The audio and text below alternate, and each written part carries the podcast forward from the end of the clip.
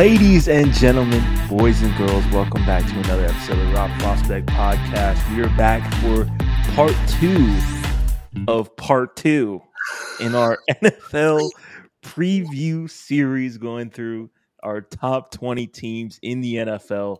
If you're if you're new to this series, we already uploaded part one and part one of part two. um, and the format goes like this: we go through our 2022 summary, where we go through team record, record at home, point differential, et cetera, et cetera. Then we go through our top three favorite additions in the offseason for said team. Then their top three most important players. Then that leads into our over under Vegas win productions. We make a pick, we make a prediction um, based on their 2023 outlook overall. But before we get into all that, leave a like on the video, subscribe to the channel if you have not already. Uh, leave a five star rating and review on Apple, Spotify, wherever you may be listening. Um, and we'll just get right into it. Joining me from Houston, Texas, the Stat King himself, Mr. Michael Ween. How you doing?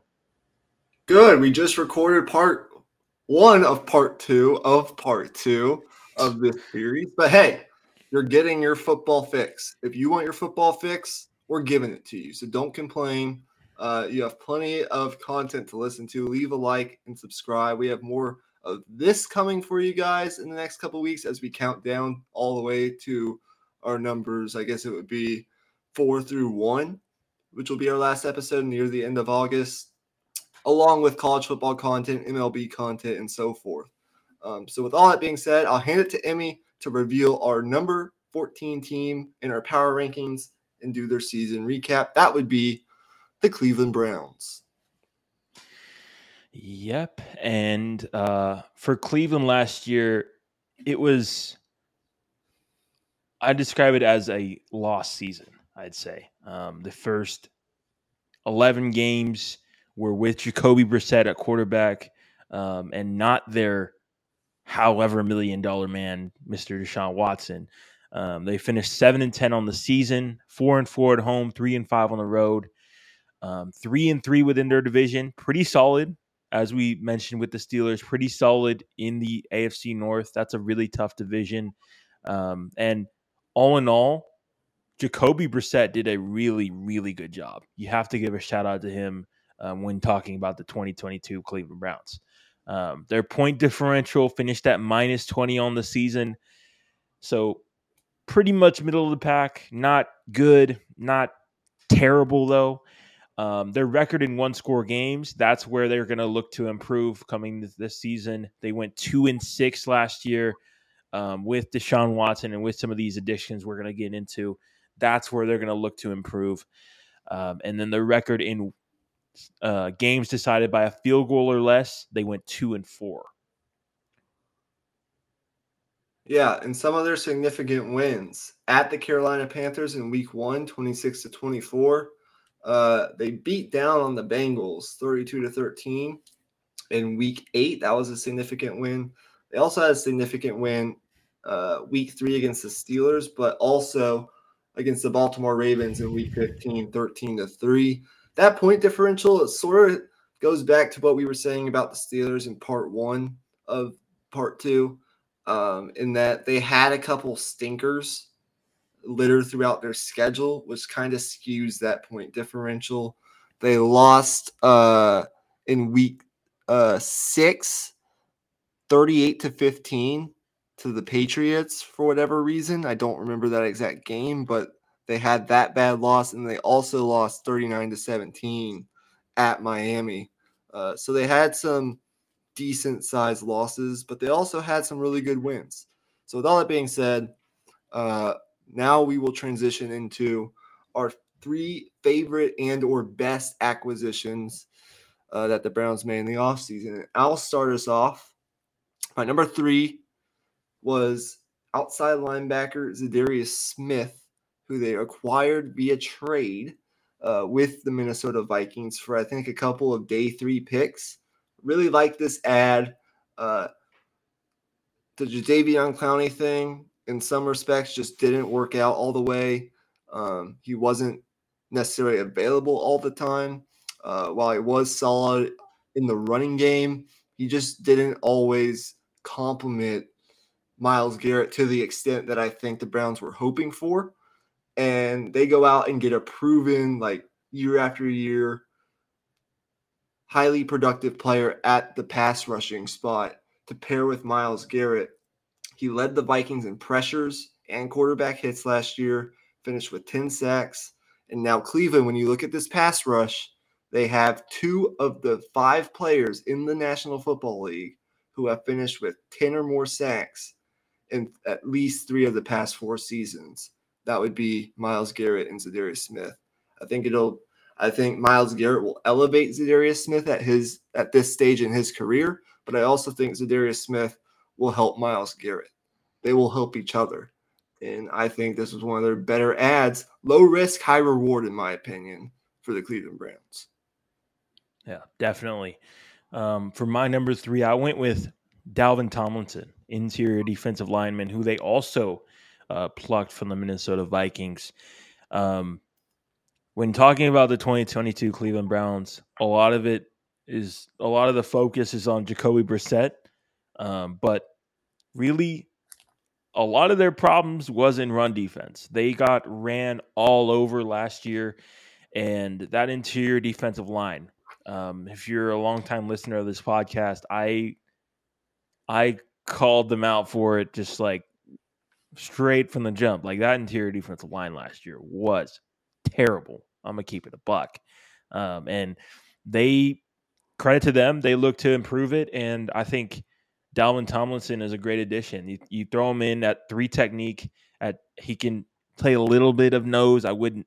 I don't love him at nose, um, but you got to have quality depth. Uh, is the point. and I think um, at the very least he's that. He's a quality starter who can throw in in a multitude of different roles throughout that interior defensive line.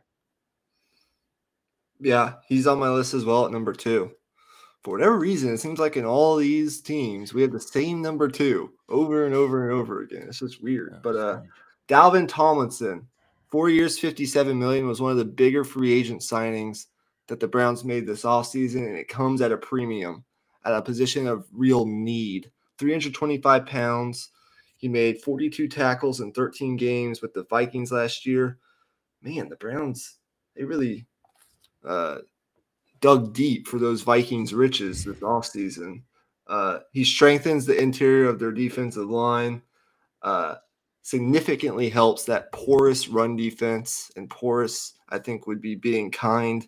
Uh, 10 quarterback hits. He was effective in pass rush, had two and a half sacks. But that's not the reason I think the Browns went out and got this guy. They went out because he will plug up the middle and help the run defense significantly. Good player. Um, so yeah, I have uh, Dalvin Tomlinson there, and then I guess I'll just go ahead and get into my number one. It was uh, Elijah Moore, who, like uh, Za'Darius Smith, they also acquired via trade before the draft. Um, he's just going to add some much needed versatility and speed to this wide receiver room. They have some established weapons there already with Amari Cooper, who they acquired, I believe it was last offseason, and then Donovan Peoples Jones, who's turned into a really solid NFL wide receiver. Uh, but they needed some more speed and versatility. I think Elijah Moore can play the slot. I think it was a really smart trade by the Browns front office to go out and get a third guy and you can't forget about the fact that they have David Njoku returning as well. So uh, I really like the addition of Elijah Moore to the offense.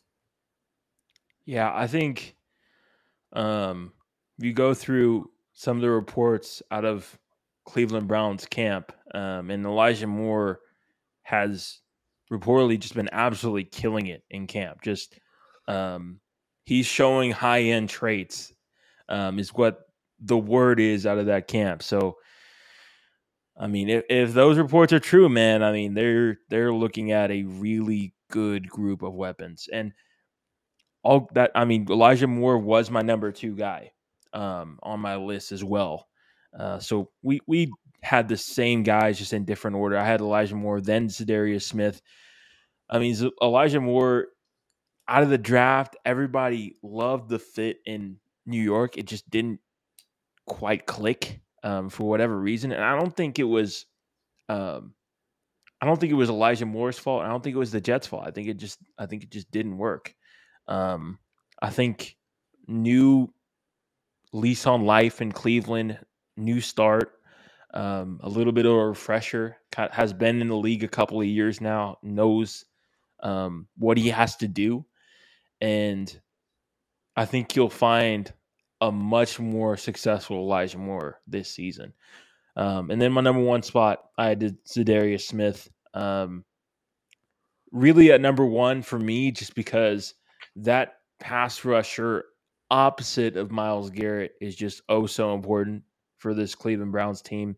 And they haven't been able to find the right guy um, quite yet, but I think Za'Darius Smith could be that. Um, and if he stays healthy, he's not only going to provide quality pass rush, but also he's a really good run defender as well. He sets the edge well. He's very disciplined, um, and that's going to be a a big plus for this defense. Absolutely. So with that, we can um, move on to our three most important players for the Cleveland Browns in 2023 before we finish up with our outlook and over under win total prediction. Um, I guess it sort of in order, but not. I mean, you can switch these guys around. For me, at number three, I put Nick Chubb. Um, he's one of the more important players on this team. Consistently great. Every year of his career so far has averaged at least five yards per carry in running the football. He's durable. Has only missed six games now. Knock on wood, um, but very durable at the running back position. Uh, and I think he's in for another big year. Keep in mind, the Browns did not re-sign uh, Kareem Hunt nor D'Ernest Johnson uh, from their running back depth chart. I'm not sure. I haven't been in tune with who else they added at the running back position, but no more splitting carries, man. It's Nick Chubb's backfield. Um, and I think he needs to stay healthy if they really want to achieve the heights that they want to achieve. Yeah, absolutely. Um, my number three, I had Denzel Ward. Um, to me, he is one of the most underrated players in the NFL in general, not just at the cornerback spot. And you look at what he's asked to do on a game to game basis, he's shadowing the best wide receiver on every single team that the Browns play. Um, they run a lot of cover four stuff, but regardless, Denzel Ward is there shadowing the opposing team's best guy. Um, and when you're running a lot of quarter, quarter, half Fangio style defense, when you have a great corner, it allows you to have the quarter side be to the strength and have Denzel more on a island.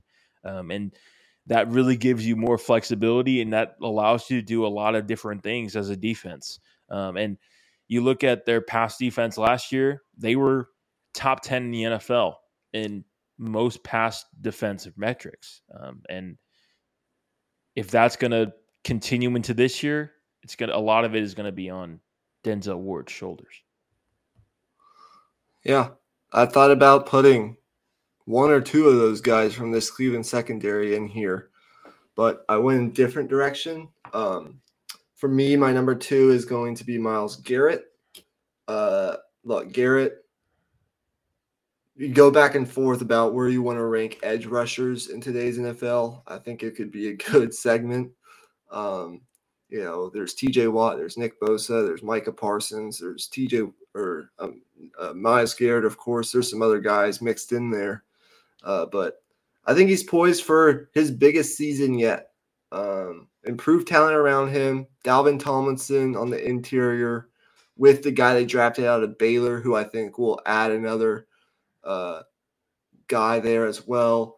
Za'Darius Smith, uh, their addition that we talked about earlier. When you look at the Browns pass rush last year, it was Myles Garrett and then not a whole lot of production elsewhere. It was I mean, Garrett contributed 16 of their 34 sacks last year. That's a number they need to improve on this year. I think they will. I think Garrett will be a big part of that. He needs to stay on the field because when he does not play, the Browns are three and eleven. Um, so he's obviously a really important figure to this team, one of the best players on this team, period, if not the best. Um, so that's my number two. Yeah, two. I had the exact same. Um, Myles Garrett, man, I, I think. I mean, coming out of Texas A and M, I mean, we knew this guy was a stud. We knew this guy was a freak, but um, I don't know if I foresaw the the dominance that he would have as an NFL player. Um, he's really just grown to be just extremely polished and just he matches speed and power so well and there's no one move that you can scout on Myles Garrett. He's just got so many in his bag. And to me that's really the trait that you see so often in pass, rushers nowadays that you didn't really see before. Really, like you go into late 2010s, late 2000s, you have guys like Dwight Freeney who, I mean, you know, Dwight Freeney, Freeney is going to come with that spin move. Like that's his move. Um, and he's going to do everything that he does off of that spin move. But guys today, I feel like they've got just a, such a deep bag of moves. Yeah, and real quickly, my number one, Deshaun Watson. Um, we've sort of already addressed it a little bit in our quarterback bracket episodes that you guys need to check out. We'll be coming with the finale that goes through the final here pretty soon in the near future. Um, but I think this Cleveland team goes from fringe playoff potentially type team to can make some noise in the AFC playoff picture if Deshaun Watson can get back to or near what he was just a little over two years ago with the Texans. And that is an elite top six quarterback in the National Football League. Now, he may have lost a step or two, but if he gets anywhere near that, man, Cleveland could really make some noise. And he is going to be the most important part in determining what where this Cleveland Brown season goes. No question about it. Oh, definitely. Um, I went with Deshaun Watson at one as well. Um, it's really hard to say what he'll be in 2023. Um, if the guy from 2020 shows up, the guy who played for the Houston Texans three years ago, I mean that's a that's a top four quarterback, um, and that's possibly the best quarterback in the division. I mean, it's really him, Joe Burrow, I mean, potato, potato, you take your pick. Um, but I mean, he's got the ability. He he. There's no question about that. It's just whether or not it's still in there. Um, my guess would be yes, sort of. I think he'll get back to top 10 level quarterback play, maybe top seven level quarterback play, but I don't know if he'll get back to top four quarterback play and among those big three guys, Burrow, Mahomes, Allen. I don't know if he'll get all the way to there, but no matter the case, his play is going to decide how far this team goes. Right, exactly. That's all that really needs to be said. So, with that all being said, I'll go first on this one. The outlook in the over under win total projection for the Browns. We've covered last year. We've covered the off season. We've covered the most important players. The over under win total, and I just want to make sure we're on the same page again, was set at nine and a half for this yep. Cleveland Browns team. And when Emmy and I were ranking this quartet of teams, we had a hard time and we went back and forth because I think all these teams that we've talked about so far, the the Giants, the the Steelers and the Browns are all really, and even our next team are all really kind of like, if things go right, these teams could very well find themselves in the playoffs. Like there's a real chance of that happening, and they could maybe even win a playoff game. But there's just a couple questions here and there that are just holding us back from going, I think, to another level with these teams and ranking them even higher because on paper, these rosters, when it's all said and done, are really, really good. Um, the Browns roster, really, really good. The Steelers roster, pretty damn good. I mean, we can go on and on about the little things on paper, but there are just some minute questions here and there, like Deshaun Watson and what he's going to look like uh, this upcoming year, that are just why they're ranked where they are. They're kind of in that fringe playoff area. Um, and, I, you know, we went back and forth between the Browns and the Steers, but ultimately, this is how I view it. The over under set at nine and a half. They won seven games last year. Their schedule, especially to open up, is hell. Um, Cincinnati at Pittsburgh, two division games right off the bat. And if they lose both of those games, which isn't out of the realm of the possibility, they're already digging themselves a hole. I don't think they're going to, but you know, and I haven't gotten into the depths of going game by game quite yet, but you know, it doesn't get any easier from there. I mean, Tennessee on a short week, then Baltimore. At least they get a bye uh, in week five after that four game stretch, but it doesn't get any easy after that. San Francisco, at Indy, at Seattle, uh, at Baltimore, Pittsburgh again. Their schedule is brutal. Um, now, there's no, despite what anyone says, there's no schedule in the NFL that's easy.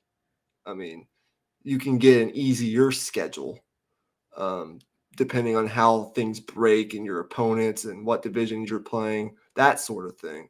But there's no schedule in the NFL that's easy. Like, let's just get that out of the way. All these teams, like, you can be beaten on any given Sunday if you don't bring your A game, flat out, period. Um, so there's no no schedule that's easy. I'll just get straight to the point, though. I like what the Browns did this offseason. They addressed one of their major weaknesses on that defensive line. They have a great pass defense. That was one of their strengths last year. They still have a really good offensive line, although I don't I'm not sure if it's as dominant as it has been in the past. They have some really good weapons on this offense. I like Kevin Stefanski as a coach. I don't love him, but I like him. Um, I think he has staying power with this organization. I think it's a good fit. I think we could see uh, Deshaun Watson return to top 10 quarterback level uh, this season. And I, I kind of expect it to happen. Mm-hmm. But I still think that could happen and the Browns could still find themselves around the nine win mark. I think that's totally plausible given the strength of their schedule, the strength of the AFC, the strength of this division. I think it's totally possible that the Browns and the Steelers both find themselves around the nine and eight mark at the end of the season, both as really good football teams. And depending on how the head to head matchups work and the tiebreakers work, one of those teams will make it and one of those teams won't. I think it just makes sense that way. Um, I'm taking the under for the Browns of nine and a half, not because I don't think they can't get over, not because I'm being a hater as a Steelers fan, and a division rival, but because I just think their schedule's super tough. And I think they could still have a great season and still find themselves at nine wins. It's hard to get to double digit wins in today's AFC. It's just a matter of the fact. So I'm not taking the under because you know I don't think they're capable or what or whatnot. I just think right now I envision it as these two teams, the Steelers and the Browns, very similar, both good rosters on paper. Um, both have high hopes for what they could achieve in 2023, but there's just a couple questions that have to be answered before we can go a step further. And that's where I stand. Right. Um, and to piggyback off of that, these rankings are regardless of schedule, regardless of, you know, of injuries and how obviously we don't know how things are going to bounce obviously in week right. 17 18 down the line um, but these rankings are really in a vacuum, and that's really goes off of your point. Um, now the Browns, man, I I think I have to agree with you. It's just um, the AFC is so unbelievably brutal. Um, I think all these teams on the fringe of making the playoffs are just going to beat up on each other. Um, and I think there's going to be three or four teams that miss the playoffs. Three or four teams that are really, really good that miss the playoffs. Yeah. And that's that's kind of disappointing. Uh, but regardless, I think they're a top 13 team in football, top 14 team in football, and that shows in our ranking. Absolutely, no question. All right. That's part one of part two of part two of this uh, season preview. Um, now we will reveal our last team for this quadrant, um, which will be the Detroit Lions. Uh, number 13 on our list, just above the Browns and the Steelers and the Giants, of course. We viewed all four of these teams very similarly, but to get into their 22 2022 season recap, I don't know why I keep saying 22. I guess I could. Um, but their season recap from last year, uh, you're looking at a 9 and 8 football team, a team that really caught fire towards the end of the year and could have ended their season on like something crazy like a seven or eight game winning streak, but had a weird loss mixed in there somewhere. Nine and eight, four and four on the road, five and one in their division. They were actually very, very good against the NFC North for a change. Um, but they did end up barely missing the playoffs. This was a team that by the end of last year's regular season a lot of fans across the National Football League wanted to see the wanted to see the Lions uh, in the playoffs. I think if you were to ask most uh, after how last year's regular season ended up playing out, who would they have rather seen in the playoffs? This Lions team or that Seahawks team that made the playoffs? I think more often than not, you would get an answer of the Lions. But that's just me. That's how things played out. The Seahawks ended up giving the Niners a run for their money in some of that playoff game, but that's in the story. They were a really good football team, though. A plus 26 point differential, despite having a losing record in one score games, four and five. They were just about 500 there, two and three in games decided by a field goal or less. And they had some really impressive wins uh, at the Giants, who were a playoff team and actually won a playoff game uh, early, uh, in week 11, 31 to 18. Uh, they beat the Jaguars at home, who also won a playoff game, uh, 40 to 14 in week 13. And they beat the Vikings, who had a very good regular season, only lost three games, one of which was to the Lions, um, 34 to 23. And those just aren't wins, those are significant wins. I mean, beating the Giants by 13, beating the Jaguars by 26, beating the Vikings by 11. Uh, this offense was very, very good, led by Jared Goff, who we've talked a lot about in our quarterback bracket. But the defense needed some work. And that's where we're going to get into our three favorite offseason acquisitions for the Lions. And I will let you start us off. Yeah. Um, my number three favorite offseason acquisition for the Lions was Jahmyr Gibbs, their first round pick um, who they selected 12th overall and surprised many, including me. Um, but watching his rise to greatness at Alabama last year, I mean, it's clear the it's clear the vision that Detroit had. Um, obviously, Dan Campbell's background with the New Orleans New Orleans Saints, the vision that they have for this running back room is Kamara, and Ingram.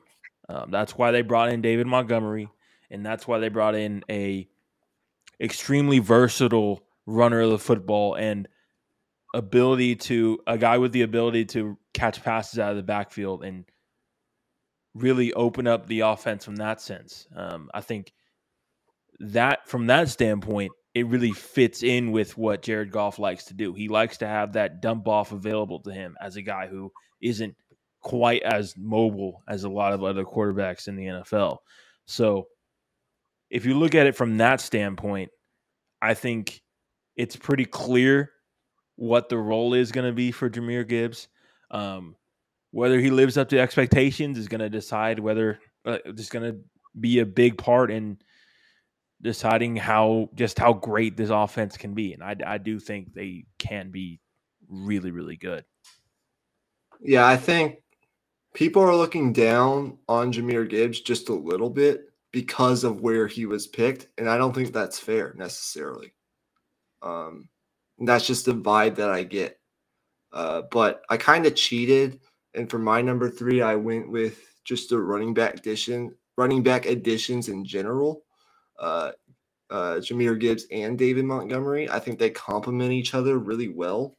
Uh, I think you're going to see Montgomery as a guy who's sort of established himself, kind of know what he is now in the National Football League. It's more of that workhorse back uh, that gets a lump share of the carries, but then you're going to mix in Gibbs as that dynamic speed type back with some more skill. Um, and there's a reason he was taken highly in the draft. It's because he's a very good, goddamn good player. Um, and look, they have all five stars back on what is a very good offensive line. So you incorporate this mix of skill despite trading away D'Andre Swift and losing a very good player in Jamaal Williams. Uh, I think they're going to have just as good of a running game as they did with those players. Um, if it's not as good, it's still going to be really good. Um, so, and I think it'll make this offense go. Uh, it'll be a part of what is going to be a really good offense, is what I'm meaning to say. Um, so, let's hear your number two.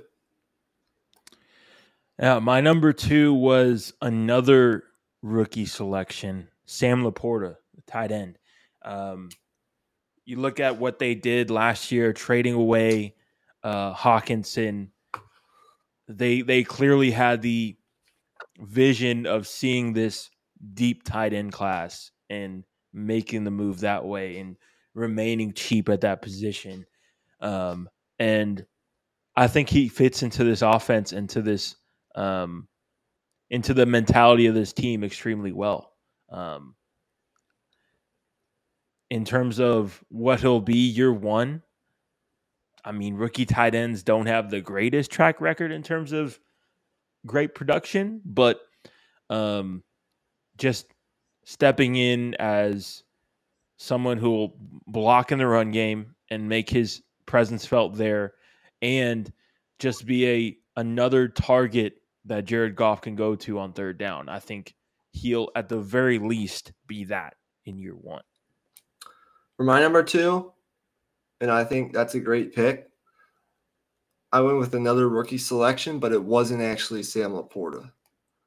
Uh, maybe you can guess where I'm going, considering how much help the Vikings needed. Not the Vikings, the Lions needed uh, in their secondary. Although the Vikings also needed some help in their secondary. I went with Brian Branch, second round pick out of Alabama.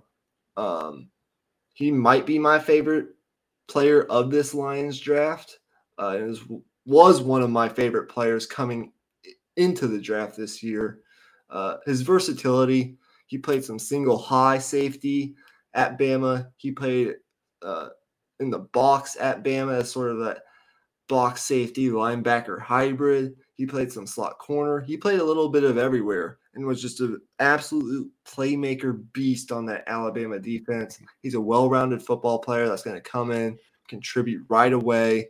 I think he was one of the, for what he is as a player, one of the best pound for pound players in the draft period. Um, I'm high on Brian Branch, and I really like his addition to the secondary. There's a theme of what they did in the secondary this offseason, and that's, I think, add versatility, guys who can play in a multitude of roles, uh, as you'll see a little later on. Yeah, I'm I'm really high on Brian Branch as well. Um, we both pounded the table for him, like as a podcast in our pre-draft coverage, um, and I considered him, but um, they have a lot of depth in that secondary now, and I'm I I just kind of I'm gonna have to see where they throw him in, um, but because they they had a lot of great moves, obviously, but and I think he'll make an impact, but um, we'll we'll see where they throw him in. I'm interested to see the role they they have for him. Um, my number two spot, I had Cam Sutton, uh, or my number one spot. Sorry, excuse me, Cam Sutton. Um, one of the best cor- uh, slot corners in football, best tackling corners in football.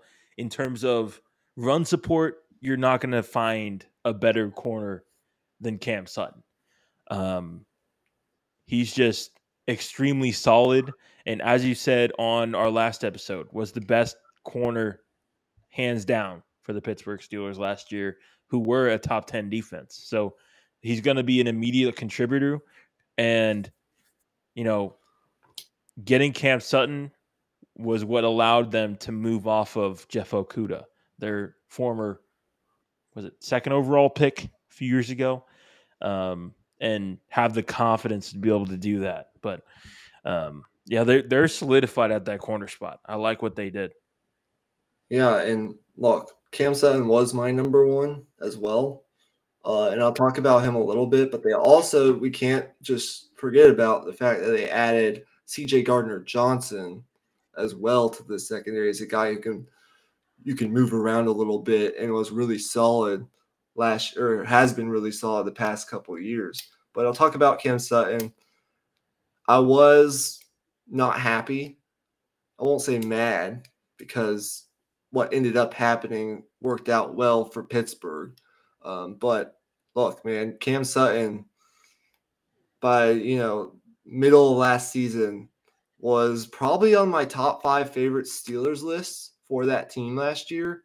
He was just solid. And I think right now, getting him at $11 million per year, I think he's one of the most underrated cornerbacks in the NFL, period, um, for what he does. He, a lot of people really don't know, but he played some boundary corner and some slot corner in Pittsburgh and was really good at both. He's not spectacular in any sense of the world, uh, he's not going to wow you, but he's just really solid, really smart, intuitive, instinctive football player.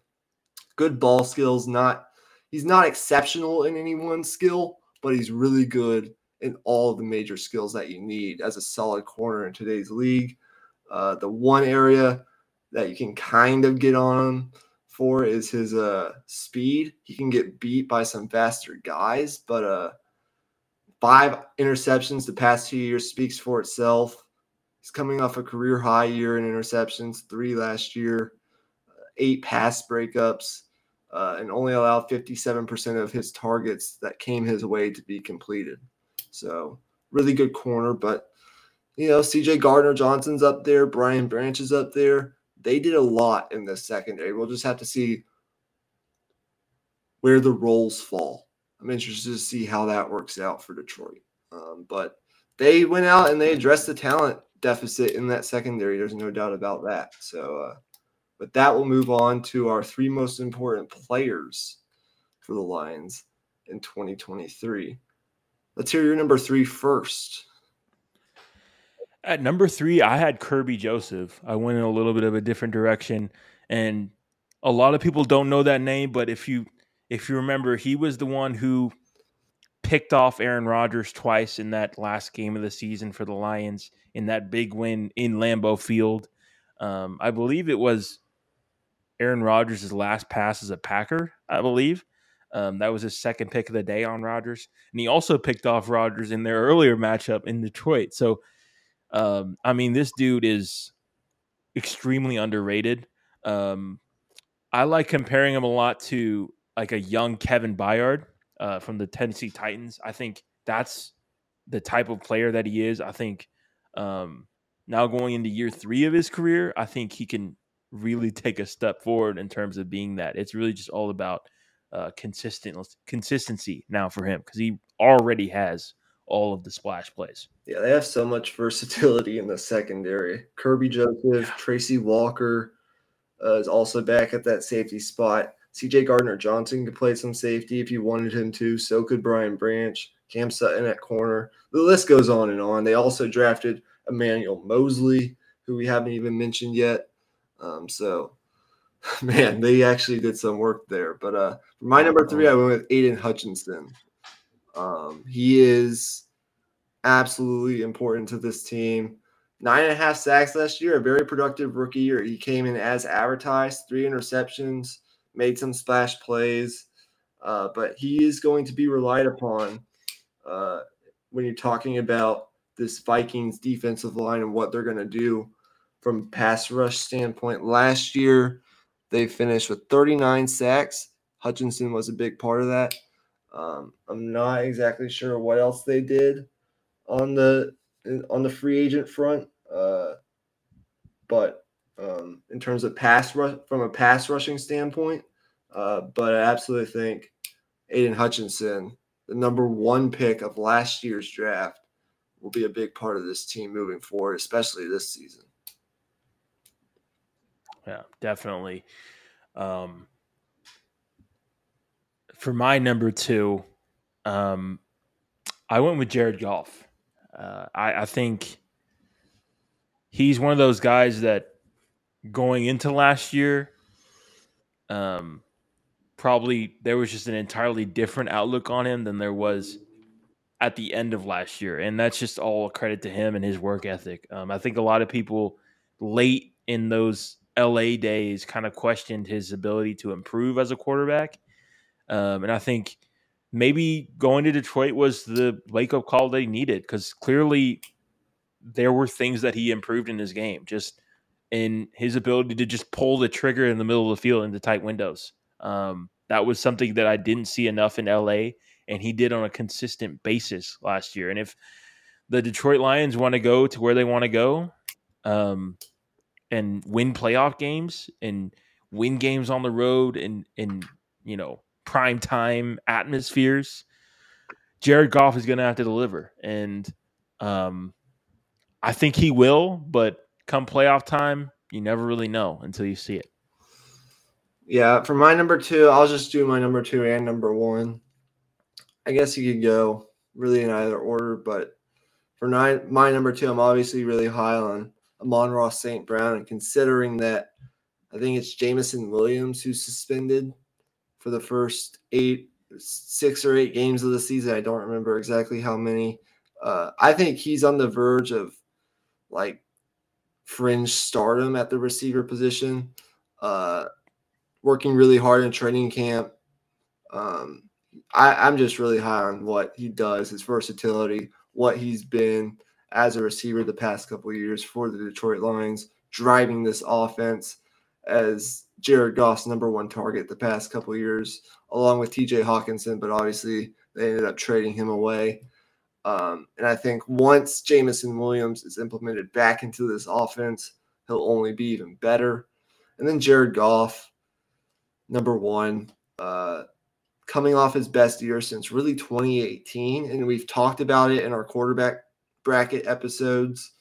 Um, 4,438 yards, 29 touchdowns, only seven interceptions. And when you look at the Lions' offense, which was really good, uh, they were sixth best in EPA per play, and Goff ranked third best in EPA per dropback. He was really a top 10 quarterback last year in every single category that you look at. Um, and if he's not top 10, he's top 12. Um, so I think there's under this offense and what they have with offensive coordinator. Um, gosh, what is his name? He's really, really good. Ben Jones? Yes. It? It okay. might be Ben Jones, something along those lines. Forgive us if we get that wrong. Uh, ben Johnson. Ben Johnson. Ben Johnson. There we go. Um, I think Goff is going to continue to be a really solid guy for the Lions. Um, so now the question then becomes how high can the trains, you know, how high can the plane soar with Jared Goff as your quarterback? But, uh, you know, he's really, really good. He'll get you to the playoffs. And if you surround him with the right talent, he can even maybe get you to a Super Bowl. Maybe. Yeah, definitely. Um, and like I said, I mean, going into last year, I mean, people were ready to write off the dude. Um, and especially when they started off one and four or one and five, whatever they were, um, yeah. people were already just off the Goff train completely, ready to fill in whatever rookie quarterback into that role. And then things really started to come around. At my number one, um, I had Aidan Hutchinson. Um, I think the one question I had about the Detroit Lions offseason was as high as I am on Jahmyr Gibbs, um, I really do think the question lies in could they have gotten a more impactful position at that 12 pick spot? Um, particularly a pass rusher opposite of Aidan Hutchinson. Um, and I think maybe they saw someone in house and were like, we're good on that. But I really do think if they had said, we're going to trade up for Tyree Wilson or we're going to go ahead and draft a Bryan Bresee or a Lucas Van Ness or someone of that nature, I really do think people will be looking at the Lions that much higher um, going into the season. Um, just because they they're putting so much on the shoulders of Aidan Hutchinson in terms of pass rush. Um, Isaiah Buggs is great, um, but I just don't know if he's the high production 10 sack guys that maybe they see him as. Um, and even Alim McNeill as well. Um, those are two guys on the interior of their defensive line who are really, really good. But in terms of opposite edge rusher to complement Aidan Hutchinson, it's really not there at the moment. Yeah, it's it's questionable for sure. But when you look at what they did last year, um, and I have to look deeper into who they lost in free agency, they still found a way to now given not all sacks are created equal. Got to get that out of the way. But they still had a middle ish of the pack pass rush. And I think with the improved secondary, things could balance themselves out there. I think, regardless, you're right. They are putting a whole lot on Aidan Hutchinson. Uh, and that's why he's on the list. And I probably should have him higher than I do. Um, but it would be nice to have uh, another like proven pass rusher on the opposite side, which they don't have, and that's a fair question. Uh, but they still found their way to being a somewhat effective pass rush last season. But you're absolutely right. I mean, I think if they got a guy like I don't know, um, even like a Justin Houston, who I believe just signed uh, somewhere else. I think in Carolina, the Panthers, or like a veteran guy like that. Maybe not Justin Houston, but someone along those lines. Teams will be looking at them in a little bit of different light. Uh, not that they're not looking at the Lions in a positive light going into this year, and that's where we transition into our season outlook and our over/under win total projection. The win total Finally, for the Detroit Lions, it's set at nine and a half. There are some high expectations for this team going into this year in a division that changed this offseason. Let's just be honest. The biggest of which being that the Green Bay Packers no longer have Aaron Rodgers. The owner of the Detroit Lions for the past 15 years is now gone. Um, so, uh, with that being said, what do you envision for the Lions in 2023? And are you picking over or under nine and a half? I think, for one, I think this division is going to be extremely interesting. Um, I think the division battle between them and the Vikings is going to be extremely close. Um, obviously, the Vikings were the team we had uh, addressed in part one of this series, but I really don't think the gap between those two teams are is is really that big. Um, it's it's there. I do think Detroit has the better roster, um, but the the division battle there is going to be very interesting. Um, in terms of their win total, I lean the over, but it's the Lions at the end of the day. Um, they gotta they gotta go out and do it. Um, I mean, even with everything that went wrong defensively last year, they got to nine wins. And obviously, you can't equate that last year's schedule, this year's schedule, all that type of stuff. It's not the same, not the same team.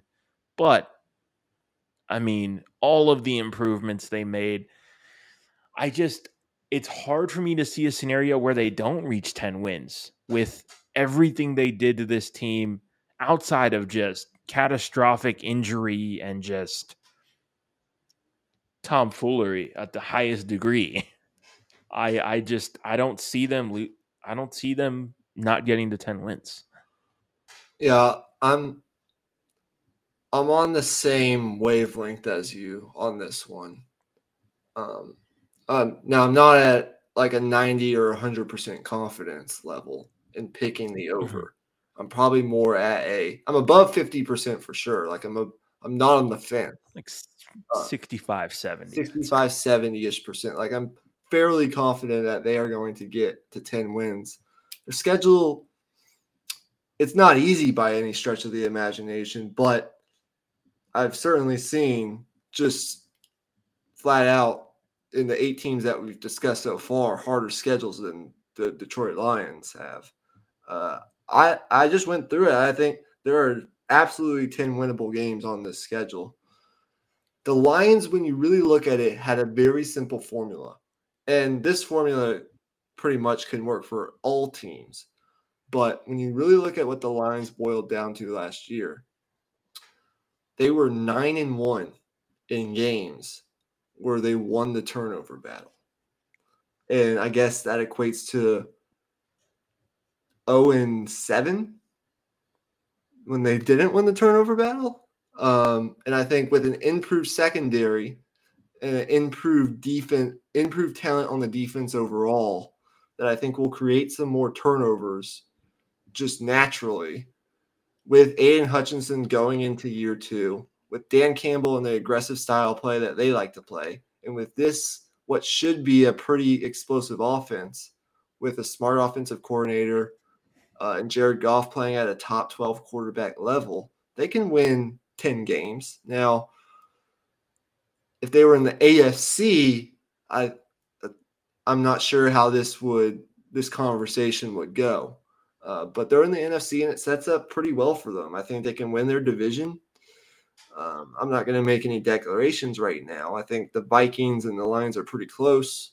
Um, they'll be pretty close when it's all said and done, as I think the Vikings will pull back a little bit in their win total, and the Lions will maybe take a step up. I think they'll both be sitting around the maybe 10, 11 win range, uh, sort of like I think the Browns and the Steelers will be neck and neck, really, uh, but maybe in a different segment of their division. Um, I think the Lions, given all those reasons, can absolutely get to 10 wins, and that's the reason I'm taking the over. But it's not it's not 100%, but it's definitely more than 50% confidence. Yeah, definitely. Um, okay, that's gonna do it for part two of part two of this uh, top 20 power ranking series, this NFL preview for 2023. Um, thanks for watching, listening. Um, and before we sound off, I just want to say I've been thinking a lot about what I want for this podcast. And I think more than anything, um, I want it to be a o- open conversation. I want to have like a, a Discord server where we just talk sports. Because that's at the root of all this. I mean, really, we're just two guys who are just nerds about every sport that we talk about. Um, and at the end of the day, we want to open up the conversation to y'all, and we want to hear y'all in the com in the comment section, um, in the in really anywhere, any sphere you want to reach out to the us. We welcome that. Um, so, Yeah, make sure you like, subscribe, give us all your feedback. And we're definitely, Emmy and I, just to give you a little behind the scenes, we're always talking about ways we can improve. How are we going to innovate to get to the next level? We're always thinking of those things, but we really appreciate if you guys could help us along the way. It's we have busy schedules. We're doing our best, uh, but we don't always think of the great ideas that maybe you guys can bring us. So if you could bring us that, we will give you a favor in return by bringing you the great content that we've already brought you, but even better content and more often content. Right. Uh, so uh, it's a busy August. I have a couple things I want to, a couple little announcements I want to make before sign off. Number one, there's no real football on for another two weeks in terms of regular season football. College football returns in about two and a half weeks. The NFL regular season won't start till early September. We've got a couple more weeks to go, but there is preseason football on. In addition to all that, as we're about one hour from midnight on in the central time zone, which we are both in right now.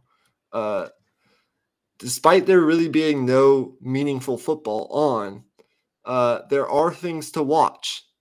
And I kind of want to end every episode from now on by giving you guys some other sports content recommendations, whether that be you know TV series or articles to read or things to go look at. Um, just because I mean, you have other interests, you have other interests than just our podcast, most likely. Uh, and I'm pretty plugged into everything when it comes to this type of stuff. So um, at midnight, Netflix. This has been a big story the past couple weeks. They are debuting the Johnny Manziel documentary, uh, told by the man himself. One of the biggest what if type stories in sports, period, I think, of the past 15 years.